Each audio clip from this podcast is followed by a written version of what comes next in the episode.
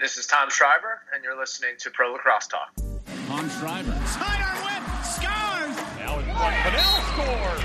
Paul Rabil splits two and scores! Carly Ohlmiller showing off those shifty skills. Kelly, not shy, bounces one home! What a start! Welcome to Pro Lacrosse Talk, the voice of pro lacrosse. I'm Hutton, he's Adam. Together, we're bringing you interviews with your favorite players and coaches, as well as news from all four professional lacrosse leagues.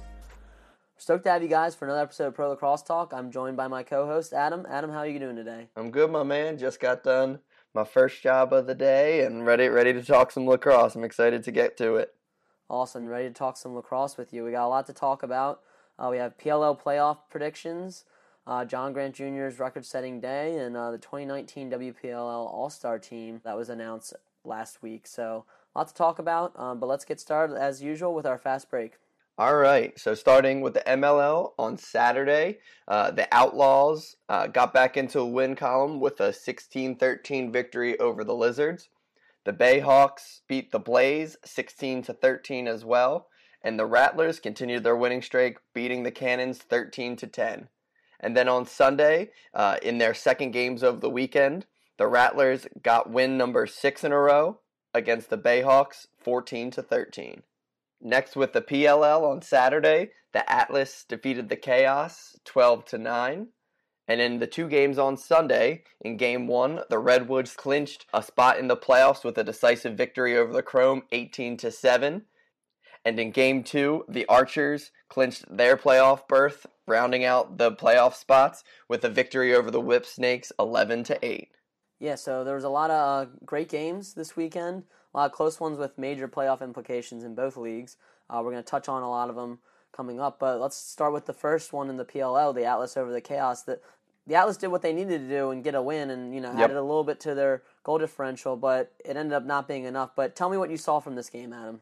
The the main thing that I got from this game was Jack Concannon is a number one goalie for any team uh, in, in, professional lacrosse. Came up huge, 18 saves, almost had a 70% uh, save average on the day. He came up big when he needed to. That attack line for the Atlas also had another strong game. It seems that when that attack line plays well, whether it's Kieran McArdle, Eric Law, um, really anyone at Ryan Brown, anyone on that uh, attack line plays well. Um, that's when they've had the most success this year. So um, I'll be curious to see. Unfortunately, like you said, uh, despite the win, they won't be in the playoff picture. Um, so they'll be in that consolation bracket trying to go for that first overall pick. I'll be curious to see uh, how that goes for them and, and what they do going forward. Uh, they potentially could have next year's first round pick and might have too technical uh, first round pick overall um, if Pat Spencer does decide to take on uh, the PLL next year. So they may look a little bit different, as a lot of teams will um, for next season. But it's a, it's a good end to the regular season for them. Unfortunately, it's not the result they probably wanted when it comes to the playoff picture. Um, but there's still some time for them to play really well and gel as a team going into this uh, consolatory bracket, um, which we talked about a little bit when the playoff format was announced. This is an awesome way for teams to continue their season, um, even if they're not in the playoff side of things. So kudos to the PLL for this really uh, innovative playoff bracket. Yeah, no, you're right. Um, I'm glad we still get to see uh, at least one more game for you know Trevor Baptiste, Paul Rabils, and Jack Concannon. So because you know it's crazy to think that they're not in the playoffs. Um, you know, that obviously the Atlas were up and down all season, but they yeah. finished strong. You know, Trevor Baptiste and Jack Concannon, I think, were the two two rocks on that team that really were consistent even when times were rough. So, um, you know, and we had we were treated to a nice Trevor Baptiste goal in which he was mic'd up during the time they were talking to him prior to his face-off. He wins the face-off, goes down and scores, uh, and then they're interviewing him right after. I thought, you know, I, again, it just shows the innovation that the PLL has really brought to this league. Yeah, absolutely. And like you said too, with the playoff format, we get to see them uh, play in at least two more games. Um, they'll be fighting for that top draft pick. The winner will advance to that final draft pick game, while the loser will take on the loser of the number four, number three seed. So you know we'll, we'll still get to see these teams, which is nice. Um, and and you know the draft pick is definitely a big thing. It's a big incentive even for these yeah. losing teams. You mentioned Pat Spencer. You know I don't know if it resets uh, where teams can draft him again next year or or if he's still somehow locked in with the Archers. I don't know how that works. You still got guys like Grant Ament and Michael Sowers who could potentially be joining uh, that draft next year as well. But let's talk about some of these young guys that are, are, really doing well that are in the league right now. And the big guy I want to talk about is Ryder Garnsey in that Redwoods Chrome game. Uh, the Redwoods needed to, to win big. They couldn't just get by with a win. They needed at least seven goals to make their goal differential higher than the Atlas, and they got it done. Um, they knocked off the Chrome 18 to 7. Huge day from Ryder Garnsey. He had four goals and three assists, uh, and he was scoring any way imaginable. Uh, one handed goals, one handed passes, goals from the ground. He is so electric and so much fun to watch. And I, I have a hot take really to make. I think he may be the most electric lacrosse player we've seen since Mikey Powell. Is he the second coming of Mikey Powell? We'll have to see. I mean, he's only played one professional season, but just the way he plays uh, and the creativity he has, I don't think we've seen anything like it. And the pure athleticism, I mean, he, he just scores from any way possible. And that's what reminds me of Mikey Powell is, you know, even when you had him on the ground, uh, he still was a threat to score. Um, you know, there's a lot of great guys that, that are out there that you know are same level as Ryder. You know, you got Connor Fields, Matt Rambo. Um, so I don't want to do any of those guys a disservice, but I just think the way he plays really reminds me of uh, Mikey Powell, and it's an exciting brand of lacrosse. Yeah, no, I completely agree. He's a super exciting player to watch, and uh, they came up huge. You know, it, it, was going to be interesting. I was thinking before um, how last week ended for them, um, and Nat St. Laurent said he still had faith in these guys despite that big blowout uh, loss last week, and uh, and they all came out to play in in a big way. So kudos for the squad to get this decisive victory, and you saw a well-rounded uh, offense from guys maybe that haven't lived up to the bill, like Kyle Harrison and Joe Walters uh, this season. Some of the vets came up big in this one as well. So um, I I think the four. We'll talk about the Archers in a sec, but um, I think the four teams that were best all season made the playoffs. No, I agree. I thought the Atlas were um, a little bit inconsistent, too inconsistent to really deserve to make the playoffs. You know, they finished strong, but I, I think it would have been. Uh, really a disappointment if the Redwoods had missed out and the Atlas had gotten in. So no, I, I agree with you with that, and the same with the Archers, and we'll we'll talk about them a little later. But yeah, you mentioned that the Redwoods got a lot of scoring from all over the place. I mean, obviously the big guys were the Notre Dame guys and Garnsey and Kavanagh. Kavanagh had four goals uh, as well, including a crucial two pointer um, at the half, a two point buzzer beater that really you know gave them the momentum going into the halftime that put them up eight to six. So, you know, those guys performed, but you mentioned, you know, Kyle Harrison, Joe Walters, even JoJo Marasco got on the board, and Greg Gurenlian, uh, he went down, won a face-off, scored a goal, and uh, he ended up actually saying during the game, during another uh, in-game interview, that he was going to give the ball to an Albany student who had cancer. So I thought that was a nice touch as well. Overall, that was my most exciting game to watch. Um, and again, it would have been very disappointing if this Redwoods teams didn't didn't make it, and it was pretty scary early on too. You saw Jules Heningburg uh, take that nasty cheap shot from Queener to the head. Uh, he would leave with a concussion, but he said after the game he tweeted out that he's doing fine. So I think we'll see him suit up in two weeks. I thought how the officials handled it in game was great, uh, giving you know Queener an eight minute. Um, and then I also like how the league, you know, followed it up, giving Queener suspension and a fine because I think that kind of sets the tone and a precedent that these type of plays aren't going to be allowed and you know raises the consequences for these type of plays. So kudos to the league for taking action on that, and they assessed it the right way and uh, gave out the right punishment to Queener for for that hit. Yep. But uh, we we mentioned the Archers, Adam. They're another team that you know they could have gotten in if the Atlas or the Redwoods would have just lost.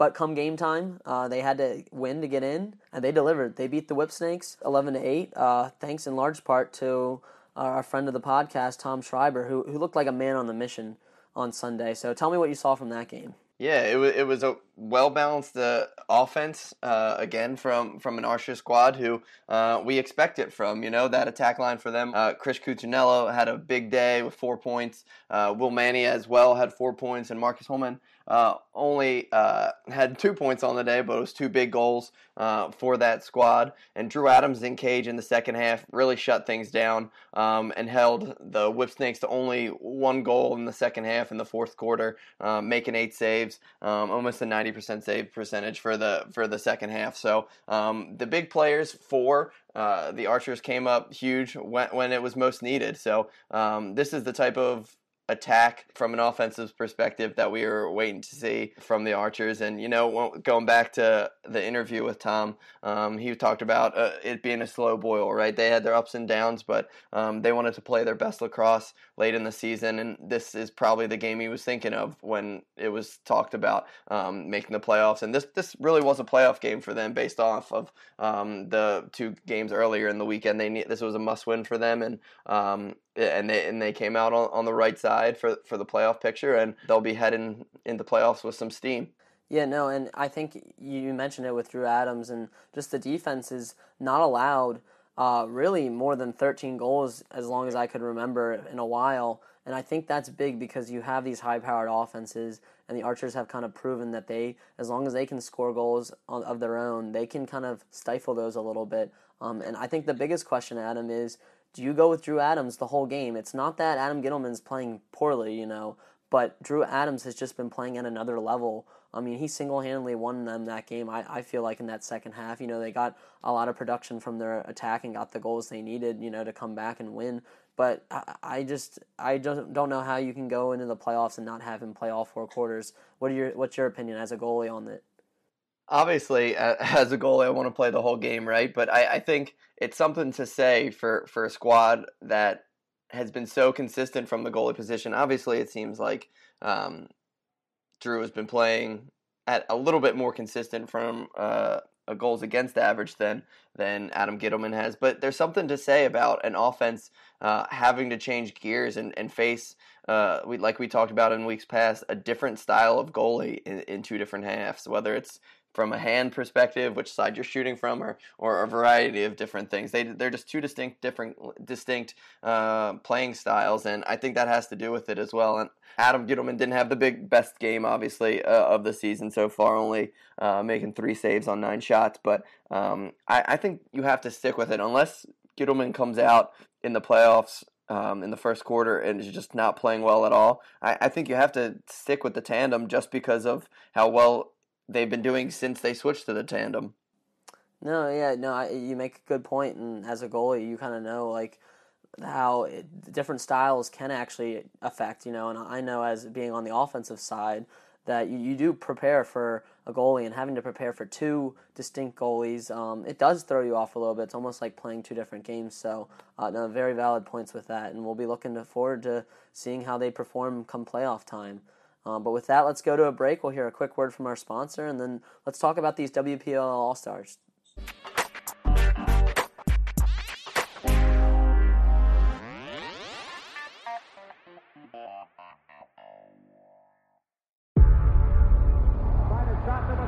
Before history is written, it's played. Before it's frozen in time, it's fought one shift at a time. Before it's etched in silver, it's carved in ice. What happens next will last forever.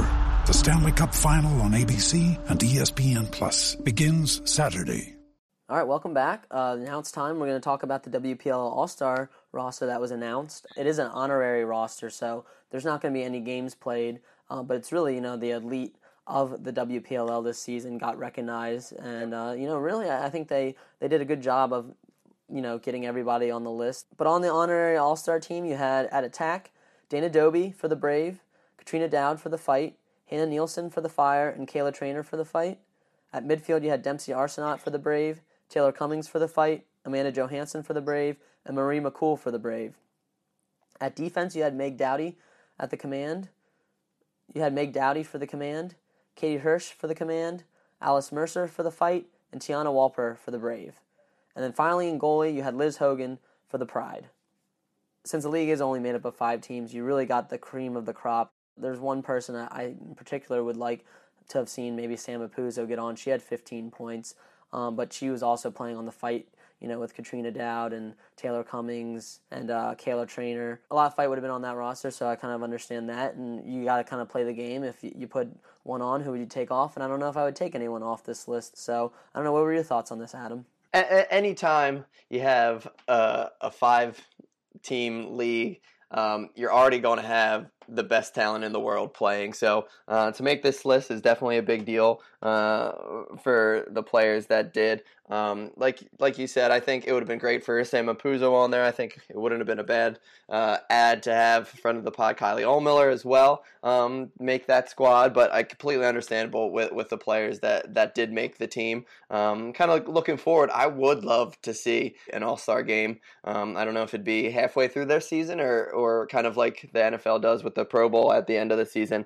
Just be another great opportunity for the league um, to kind of expand the the growth of the game for the for the women's side of professional ball um, and, and, see. But I'm I'm really excited to see what they do going forward. It was a pretty cool opportunity for them as well to see what they did on Instagram with, with uh, the announcing of the team. So good job by the WPLL all around um, for for making the squad up.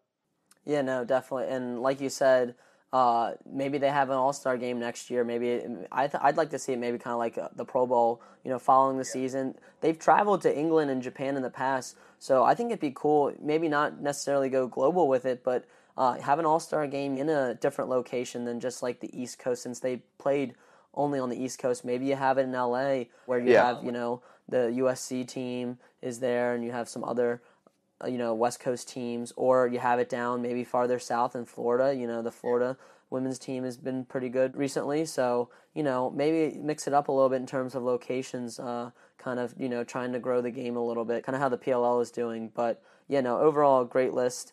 Uh, like I said, uh, it's hard to really take anybody off that list. Um, so well done to the WPLL and this doesn't stop uh, our, our just for, for fans notice this doesn't stop our uh, coverage of the WPL. We're, we're excited to be able to cover them this coming off season, and you know after season one, uh, they kind of rebranded uh, to to do the tour based model like the PLL, uh, and I'm, I'm excited to see what what they have going on in the off season we have some questions just like we may with the PLL, what an offseason looks like for the WPLL from a, a player movement standpoint um, and next year's draft. So look look for more coverage uh, and interviews from WPLL players and, and, PLT going forward. Yeah, no, we will have Tiana Walper, you know, who made that list. That will be our third All Star on the podcast. Uh, she'll be joining us uh, within the next two weeks. Yep. So definitely keep your eyes peeled for that one. Um, but like you said, yeah, we're we're excited to continue to cover the women's game even in the off season. Now, going on from that, uh, we're going to touch on the MLL. Uh, we had a record setting day with John Grant Jr. Again, he, he broke the points record. Uh, the previous record was including postseason points. Um, this new one was just regular season only, but he again passes Paul Rabil. He got his 572nd career regular season point early in the first quarter, and he ended up finishing that night with seven points altogether, two goals and five assists. But Adam, let's talk about the the goat right now.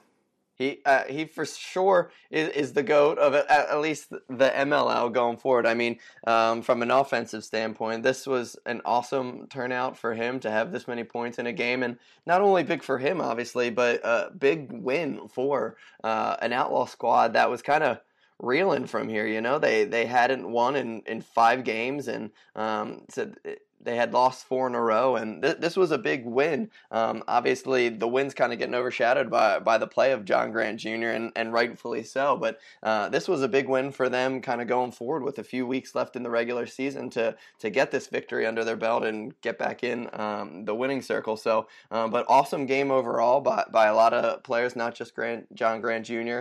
Uh, Ryan Lee had five points on the day. Uh, Chris Aslanian had five points as well. Um, and from the faceoff X, Max Adler uh, won 20 of 31 too. So um, definitely a strong performance uh, for for the Outlaws overall. Um, but man, John Grant Jr. I, I, think you could throw him out there when he's 50.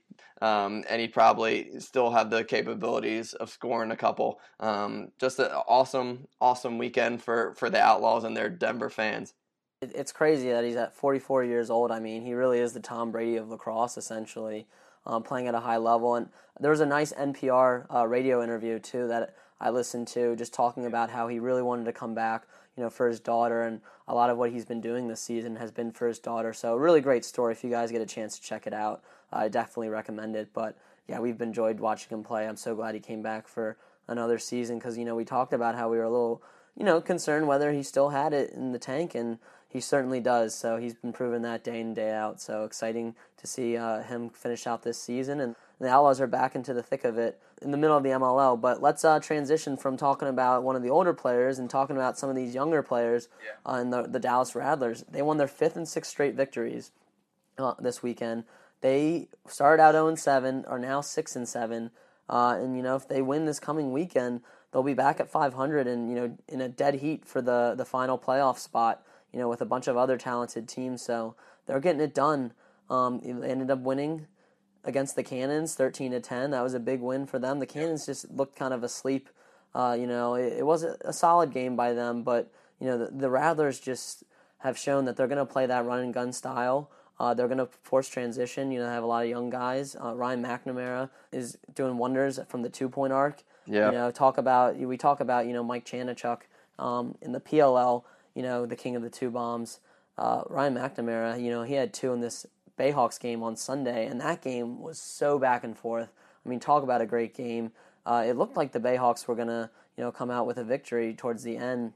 They were leading eleven to nine. Uh, and then the Rattlers eventually, you know, tied it up 11-11 and took a commanding lead off of a Ryan McNamara two-pointer, uh, his second of the day, to give them the 13-11 lead. Um, and they ended up challenging this, so it was a little bit of a controversy because his foot did step on the line, but they said he released it beforehand, so that was a little bit of an issue. I know Cottle took exception to that, but they end up taking that lead, and then the Bayhawks come roaring back with a two-pointer of their own uh, and pull within one. You know, with 21 seconds left, they ended up getting possession back, but they ruled that the Rattlers had called a timeout uh, prior to Jesse Bernhardt getting the loose ball, so the Rattlers would run the clock out and get their sixth straight victory. And I just think you know the the guy that's really uh, helped them turn this thing around is Sean Sconone in cage. You know, he had 16 saves off of 25 shots in the first game on Saturday, and then on Sunday he followed it up with uh, 11 saves on 23 shots. So he's just playing lights out in cage, and he's a big reason why these Rad- this Rattlers team has been able to have this as much success as they have. You know, you have guys like Luke Wittenberg, Bryce Wasserman, and you know Bradley Voigt that are just you know really performing well. And then we've mentioned you know guys like Jack Curran and uh, Ryan McNamara as well, who are getting it done at the midfield. Overall, they're just really playing with a sort of reckless abandonment where you know they, they know how bad they started out and they're just riding this win streak and they keep going. I know, um, I believe Bryce Wasserman keeps saying on Twitter, "Don't say the Raptors are getting hot" because he doesn't want us to jinx it.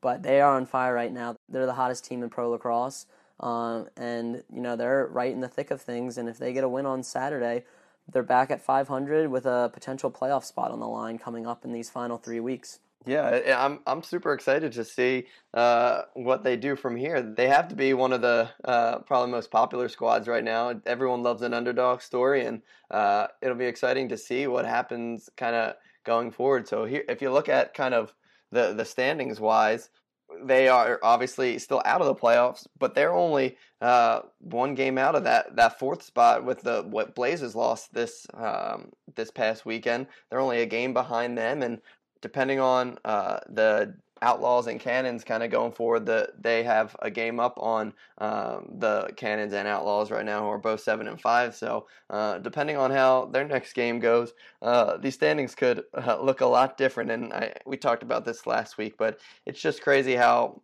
the first quarter of the season went. Uh, to think that this is where we would be. Those four squads in the middle, just like the PLL, are fighting for those final final three spots. So I'm super excited to to see um, what goes forward here. I think it's important to note we discussed before. Um, unlike the uh, PLL, it's not first by goal differential; it's by um, head-to-head matchup. So, especially for the Rattlers, obviously they need to keep winning just to to get in that spot. Um, but for the head-to-head for them against the Blaze uh, and Cannons isn't as good as um, it is with Denver. So um, it's big that Denver's in that three spot currently, um, depending on how things go forward. So awesome time in professional lacrosse from the PLL playoffs and also MLL going forward. Yeah, no, and the Rattlers have a, a big opportunity on Saturday. They play the Lizards, who you know are all but walking dead right now. Um, you know they're still turning out competitive games, but you can just tell they're not playing with that same type of energy that these other teams are playing. So good opportunity for the Rattlers to get their seventh straight victory.